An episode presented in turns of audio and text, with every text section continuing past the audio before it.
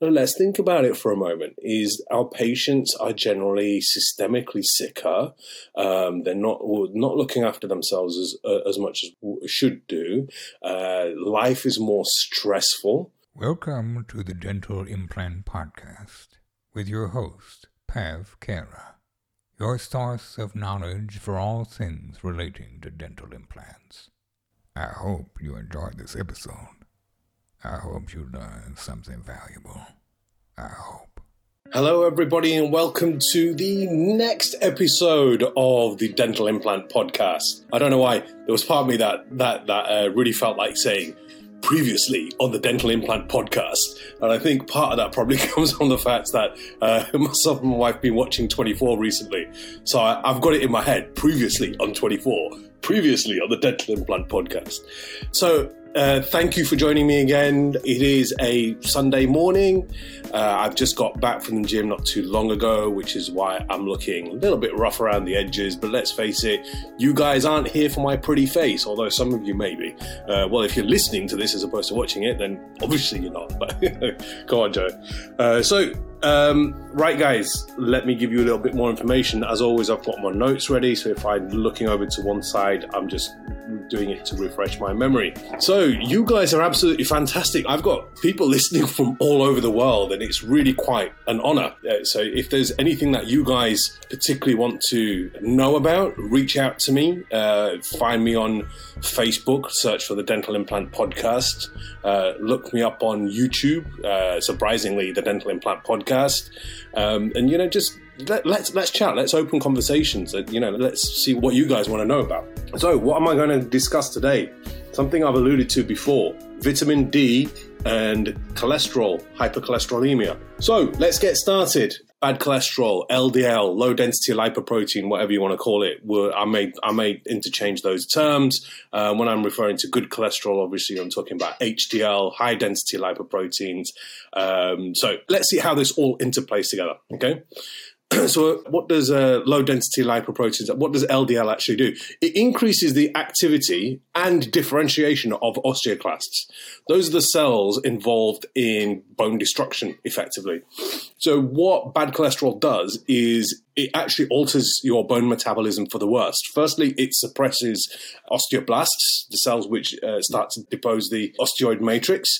And secondly it upregulates the osteoclasts. Um, so that's one of the reasons why if you your cholesterol is raised, uh, particularly your LDL is raised and it's not in balance, uh, it does actually impact bone density. So the other thing that we know as well is elevated serum LDL. Uh, it increases the inflammatory response to to bacteria as well. So let's put aside the, the, the healing process for a moment.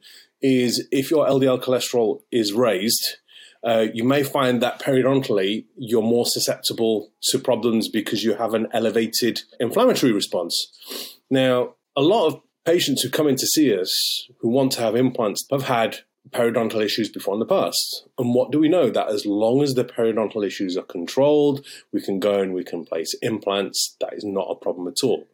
But then the argument then becomes should we then be looking at their cholesterol profile and making recommendations either directly through their GP or through what, whatever health service really that to make lifestyle changes to improve their LDL cholesterol profile? Um, yeah, I mean, why not? We're looking after these patients' best interest. Um, you know, it's. I was chatting with Bill Schaefer a few podcasts ago, and um, I'd said to him that I'd noticed poorer bone quality coming in. Uh, a few weeks ago as well, Bill and I had a little bit of a chat. He's noticed a, an increase in early failures as well. Now, let's think about it for a moment. Is our patients are generally systemically sicker. Um, they're not not looking after themselves as uh, as much as should do. Uh, life is more stressful. Um, that elevates cortisol levels, which then has an impact on bone metabolism as well. I'm not going into that this episode. I will go into that another episode for you. I'm what I'm trying to do is I'm trying to give you a little bit of an indication that actually it's a little bit more complicated than bang, putting a main implant, heals, and everything's absolutely fine. Okay. So LDL, it does actually increase the inflammatory response. So we need to do what we can to try to reduce and mitigate these risks for patients. Get their LDL cholesterol down and improve their overall profile. Okay. So what happens is bone releases enzymes which are involved in oxidation of LDL. Okay. So the bone leaches these enzymes outwards. That results in a reduction in bone mineral density. Uh, and that's that's one of the, the methods by which uh, LDL cholesterol plays a role. So oxidative stress is important.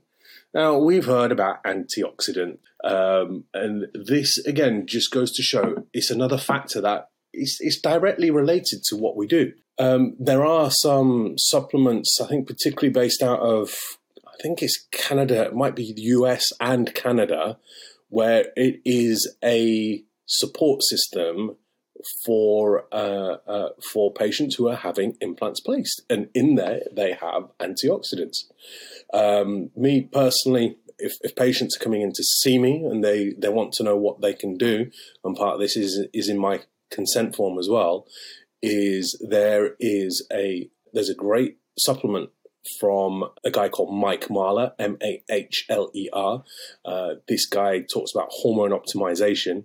And one of the things that he does is he has a supplement range called Restorezyme, which is a systemic enzyme, and it's designed to reduce systemic inflammation. Now, what this won't do is it's not a magic bullet cure. So, if you're not looking after yourself and if your diet's crap, um, then they're not really going to help. And in fact, talking about it, here it is. I take them myself. Okay, and I recommend those to surgical patients. Uh, it's just part of the assessing the patient overall. Okay, so bone re- leaches um, certain enzymes, reduces its density in response to low density lipoproteins.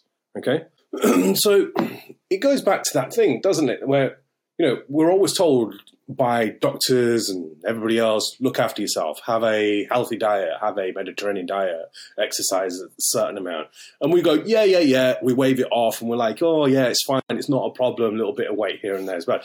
Now, I'm fully respective of the fact that uh, I am overweight myself, um, and I need to I need to do something about that. The the power is mine to do something about that. So I've improved my diet. Uh, I've joined the gym, which is why my hair is looking like a mess. Why I'm looking like I got back from the gym about an hour ago because I got back from the gym about an hour ago. Because the more I'm reading about this, the more I'm realizing that your cardiovascular health and uh, your neuromusculature is not just important for cardiovascular health long term and to avoid cancers and, and heart disease, but in terms of systemic metabolism, okay, healthy bones, healthy everything, it's really, really important. So, um, so that's one of the reasons why I'm back at the gym because the more I'm studying this, the more I'm thinking to myself, wow, this is so impactful that if I'm going to be telling my patients to do this, I need to be doing it myself as well. Okay. Yeah. So again, going back to that, that good quality diet again, um, one thing you may not realize is a lot of the, a lot of the olive oils that you get from supermarkets, they're actually blended. So the olive oil that I use myself personally, I get it directly from uh, from an Italian farm. And the reason why that's important is with these Mediterranean diets, it's particularly the olive oil, which is a very powerful antioxidant, but it has to be pure compressed olive oil, not something that it, it, there's nothing on the supermarket shelves that I would classify as a good good quality olive oil. That's why I get it direct from the source you know, looking after yourself and a healthy diet. Um, I think I've mentioned this before the fruit and the veg that uh, myself and my wife get, we get from a local farmer's market. We are very particular about the source of, uh, of meat that we get. And again, I'll come on to that, I think, in a later episode, the reason why I won't have any meat that's from, uh, uh from, the, from, from the supermarket. There is a reason for that. Okay. So, next thing increased LDL, oxidized LDL it suppresses osteoblast function. It suppresses osteoblast health and it suppresses osteoblast differentiation. So what that means, the bone forming cells, they are fewer in number, they are weaker, and there are less recruitment of them. So on one hand, you have this elevated uh, osteoclastic a- activity. On the other hand, you have this depressed osteoblastic activity, and it's that imbalance which which, which has a big impact on bone metabolism. Because quite often these are cascade effects. Normally, you're fine. you're not going to get this. You're not going to get an elevation in something without a suppression in the other. So uh, that's why quite often you'll you'll find that very much working uh, in combination like that. So what we think as well. So the reason why it's called good cholesterol, HDL, high density lipoprotein, the reason why it's that way around is because what what we know to be true is uh, HDL. It appears to interrupt the cascade events leading to the oxidation of low density lipoprotein. So we spoke a few moments ago about how bone releases enzymes and in doing so uh, reduces bone mineral density. And that's in response to the presence of um, low density lipoproteins. Now, HDL will actually interfere with that cascade. That's why when you speak to somebody, they talk about ratios of HDL to LDL. And there's a lot of medical colleagues out there where they don't mind your overall cholesterol being elevated as long as those proportions are correct. If those proportions are out of kilter, that's when that's when you generally tend to find you're having more issues. And let's think about it for a second. A lot of the patients who are coming in to see us, they will have undiagnosed hypercholesterol issues. They won't know what their ratios are, and we're doing intervention surgery on them. You know, we are doing bone grafting for them. We're placing implants for them. We're charging these patients a lot of money. Should we be taking blood tests first and having corrective work done first for a better outcome for our patients? That is something that you guys need to decide for yourselves. Okay. I can't tell you what to do. So high density lipoprotein is, basically a bone cell protector. It protects a bone cell. Okay. What happens when the LDL is uh, elevated? It reduces bone metabolism, but not only not only do you get a reduction in bone mineral density, you get an increase in the in the amount of fat in a bone um, it, within the bony compartment as well. So. Um, Professor Brånemark, um, if you don't know who Professor Brånemark is, I don't know why you're listening to this podcast because you obviously don't place implants. The the godfather of implants. Forget godfather, the father of implants. The, the absolute reason why we're doing them today. Okay, is one of the things he used to say is yellow bone scares me. And quite often, if he would, if he was going to do surgery and he opened it up and he found yellow bone, oh, what's the yellow in bone? It's fat if you open up uh, an upper six position and the bone's really soft and you're drilling and you're looking at it and it's all yellow, it's because it's fatty. It's not. It's not true bone. And you'll notice when you're doing your osteotomy when it bleeds, if you if you've got really good surgical light and good magnification, I use 2.8 magnification and uh, uh, overhead surgical light, you'll see like these little oil droplets on top of the blood. Why? Why is that? That's fat. Okay, so that is one of the reasons uh, why you can get an increased fatty space. Okay, so just be aware of that. So that fat obviously inhibits osseointegration. How does it interfere with osseointegration? Because it's not bone. And we know that in those cases, the osteoclastic activity is high and the osteoblastic activity is low. Okay. Federico et al. Um, they showed that an elevated total cholesterol increased the risk of failure of bone grafting by 7.5 times. You are seven and a half times more likely to have issues with bone grafting when your uh, LDL cholesterol and total cholesterol is raised. Okay. So let me ask you what I asked you a few minutes ago is are there certain patients that we should be doing blood tests on and having corrective work done on before we start doing anything along these lines. Okay. So cholesterol is actually HDL, it's actually converted to a pre-vitamin D3. Okay. So in the correct cascade, it, it's actually helpful. It's needed to, to synthesize uh, vitamin D3. Okay. Now, vitamin D3 is really, really important, particularly people with my skin tone uh, during the winter when you've got very weak sun outside um, generally tend to find your vitamin D levels are extremely low. Now, vitamin D is related to a healthy immune system, healthy bone metabolism, without it, you're going to have pretty serious issues. And there are a lot of people out there walking around with undiagnosed vitamin D issues. Okay. so what happens is uh, after binding to the vitamin D, uh, there's a carrier which uh, then transports then transports this pre vitamin D hormone uh, to the liver.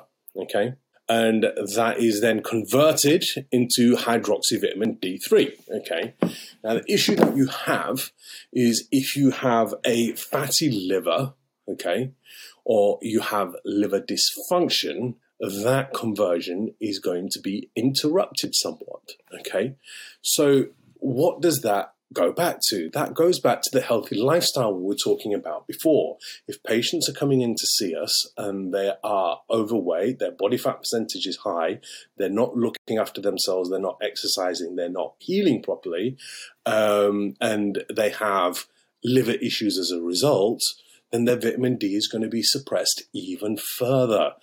Supplementation with vitamin D is very easy to do and it's very predictable to do as well. Um, again, should we be looking to do um, these types of uh, tests, blood tests, prior to actually undertaking any treatment for grafting or for implant placement? Now, you may be thinking to yourself, single implant, I'm not as bothered. What about if you're doing a full mouth? What if you're doing about a full arch? What if you're doing about a quadrant? You know, for the sake of a blood test, it may be worth it. Okay. Uh, so I'm not sure how to pronounce this name, but I have read it. Dvorak et al. demonstrated that a vitamin D deficiency has a negative impact on cortical peri-implant bone regeneration. Okay, so what does that mean? You put the implant in. If your vitamin D is not appropriate, not high enough, the seal of the cortical plate around the neck of the implant is compromised right from the start. Now, remember when I spoke in the episode about super osseointegration? Well, can that help in these instances? Yes, absolutely it can. It's just another cog in the wheel. That doesn't mean that you can ignore all the vitamin D issues. That just means with super and treating implants before they go in place, you're just starting to tip the balance in our favor. Okay. Vitamin D, really important. Liver health, really important. you see how all these things are starting to interlink together. Okay. So vitamin D deficiency has also been implicated in numerous allergic disorders and, and we know it's involved in the immune system as well. So when people say, oh, to keep your immune system healthy, you need to take vitamin C, vitamin D is more important than vitamin C. Full stop. Mm, okay, there's no argument around that. So Sabetta et al. in 2010 conducted a, uh, a cohort study that showed that vitamin D concentrations of above 38 nanograms per mil were associated with a twofold decrease in upper respiratory tract infections. Okay, so you need a high level of vitamin D to help protect your body and your immune system. Okay. So, vitamin D deficiency has also been implicated in other diseases like um, uh, it's well, it's linked to diabetes. The, the theory is is that it, it impairs insulin sensitivity. Okay, uh, now if you think about it, is which of the groups in the UK more likely to suffer with uh, uh, with diabetes? It's the darker skinned population okay, uh, population such as myself. Why? Because my skin tone is designed for a much higher dose of uh, of sunshine, which I'm not getting, so my vitamin D is low. So if a lot of these people are going out and, and they don't have enough vitamin D, and they're not eating well, not looking at, after themselves particularly well, that vitamin D deficiency is not helping them. It's pushing them towards uh, uh, diabetic type tendencies and diabetes. Uh, and so we need to understand that it's all, you know, this is all linked together. We know that diabetes interferes with healing, with wound healing. Um, is there possible? It, it, is it possible that it's that it's also directly linked to vitamin D and diabetes at the same time? I don't know. I don't have these answers. I'm just telling you that, you know, I'm trying to sift through the information and piece together one thing at a time. Okay. Um, we know that vitamin D deficiency is related to high blood pressure, cardiovascular diseases, certain cancers.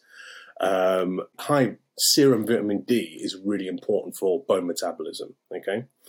Um, we, I had a patient recently where my fault. I didn't do any blood tests on, and we just told him to start taking vitamin D before we did any treatment, and he didn't. And we did a we did a, a dual arch for him, and out of eight to ten implants, I think I think he lost six of them.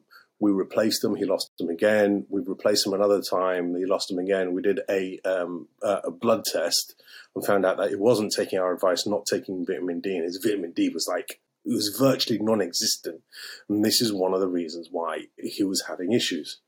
So it's really important that you stress to the patients, particularly if you're going to do blood tests, look, this is an issue, this needs correcting first, and then we can do your treatment afterwards. Okay. So vitamin D supplementation also reduces LDL cholesterol. Can you see how this is all starting to tie in together now? Yeah. Um, and as I said, there is a potential link between low vitamin D and insulin sensitivity as well. So look, guys, this is what I'm trying to get to. A, there's no black and white answers. And as I've said in our previous podcast as well, you can't isolate 100% of factors because uh, there's too many factors to take into consideration. So what you start to do is you start to read around the topic and start to build up an idea of, you know, systemically what should be going on systemic problems are grossly underrated when it comes to implants. Why? Because we think just in terms of 3D placement of the implants. We don't think enough about the systemic issues. We don't think enough about the biology. If you want to get some really good data, forget the dental journals, forget the dental implant journals, look at the orthopedic journals, look at the osteoimmunology journals, the osteoimmunology textbooks, they have got so much information there that they've known for 10, 15, 20 years. And at the moment, we're just like, oh, wow, this plays a role. You know what? Follow the, the author, what the orthopedic surgeons are doing because they are doing much more invasive, much bigger surgery. They've had these issues for a long time. Okay. From my perspective, dental implants are nothing special. Okay. It's just orthopedic surgery in a patient's mouth. That's that that that's what it comes down to.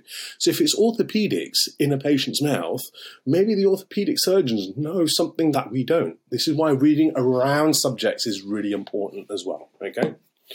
So I just want to summarize again for you quickly. So, if you've got elevated uh, low density lipoproteins, uh, what does that do? Is it increases the osteoclastic activity, it reduces the osteoblastic activity. Um, high density lipoprotein will interfere with that that cascade and start to tip the balance back in our favor. We also know that elevated uh, uh, total cholesterol is in, uh, is linked to uh, failures in bone grafting, seven and a half times more likely to have issues. So not only do you want your cholesterol down, but you want the ratios to be correct as well. Okay, uh, healthy lifestyle is important. Good source of foods uh, and particularly olive oil. You know, don't buy the crap from the supermarkets.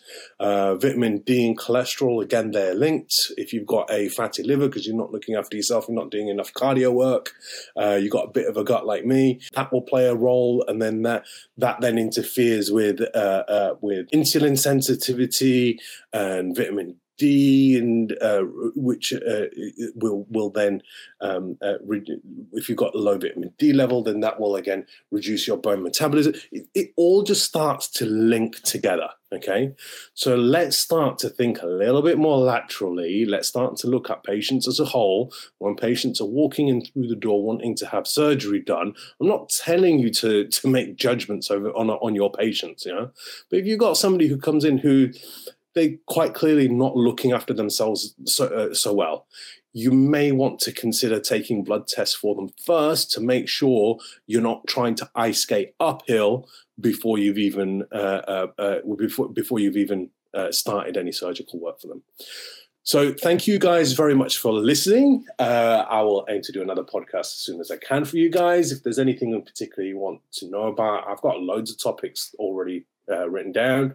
Um, if there's anything you want to know about sooner or later, just let me know. Uh, very happy to discuss that with you. Uh, please, please ask your uh, uh, colleagues who may be interested in listening to give us a listen and uh, share and promote, and that would be very much appreciated. And I will speak to you guys later. Bye.